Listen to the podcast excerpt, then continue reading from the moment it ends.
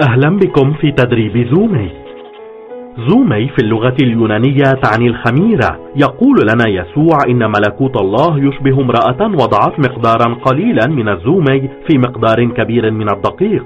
وإذ خلطت الخميرة مع الدقيق انتشرت حتى اختمر العجين كله. أرانا يسوع كيف يمكن لإنسان عادي أن يستخدم شيئا قليلا لإحداث تأثير كبير؟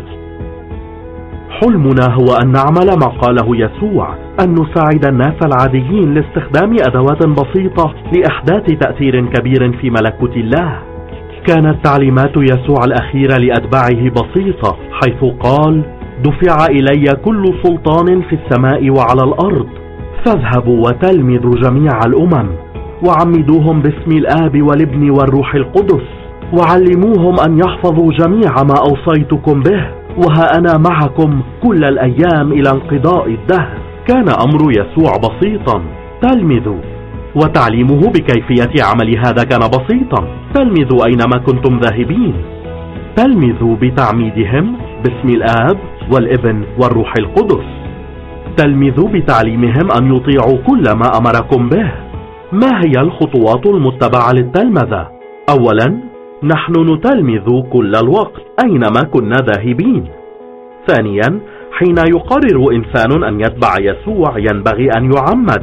ثالثا لينمو التلميذ علينا أن نعلمه كيف يطبق ما أمر به يسوع. حيث أن أحد الأمور التي أمر بها يسوع هي التلمذة فهذا يعني أن كل من يتبع يسوع عليه أن يتعلم كيف يتلمذ آخرين وعلى هؤلاء التلاميذ أن يتلمذوا آخرين والتلاميذ الآخرون يتلمذون آخرين أيضا مضاعفة التلاميذ. هذه هي طريقة زومي تشبه الخميرة التي تعمل في كل العجين إلى أن يختمر كله. حين أعطى يسوع وصيته بالذهاب وتلمذة آخرين أعطى أيضا وعدا. قال وها أنا معكم كل الأيام إلى انقضاء الدهر. على كل تابع ليسوع أن يتكل على وعده أنه سيكون معنا بسبب صدق يسوع ووعوده. ولكن هذا يعني أن على كل تابع ليسوع أن يدرك حقيقة أن يسوع يريد كل واحد منا أن يتلمذ آخرين. قال يسوع دفع إلي كل سلطان في السماء وعلى الأرض فاذهبوا وتلمذوا. السلطان الذي يتكل يسوع عليه حين يرسلنا هو سلطانه. قال يسوع إنه لن يكون هناك سلطان يسمو فوق هذا السلطان. ليس لأي ثقافة سلطان أعظم. ليس لأي قانون سلطان أعظم. قال يسوع اذهبوا وتلمذوا.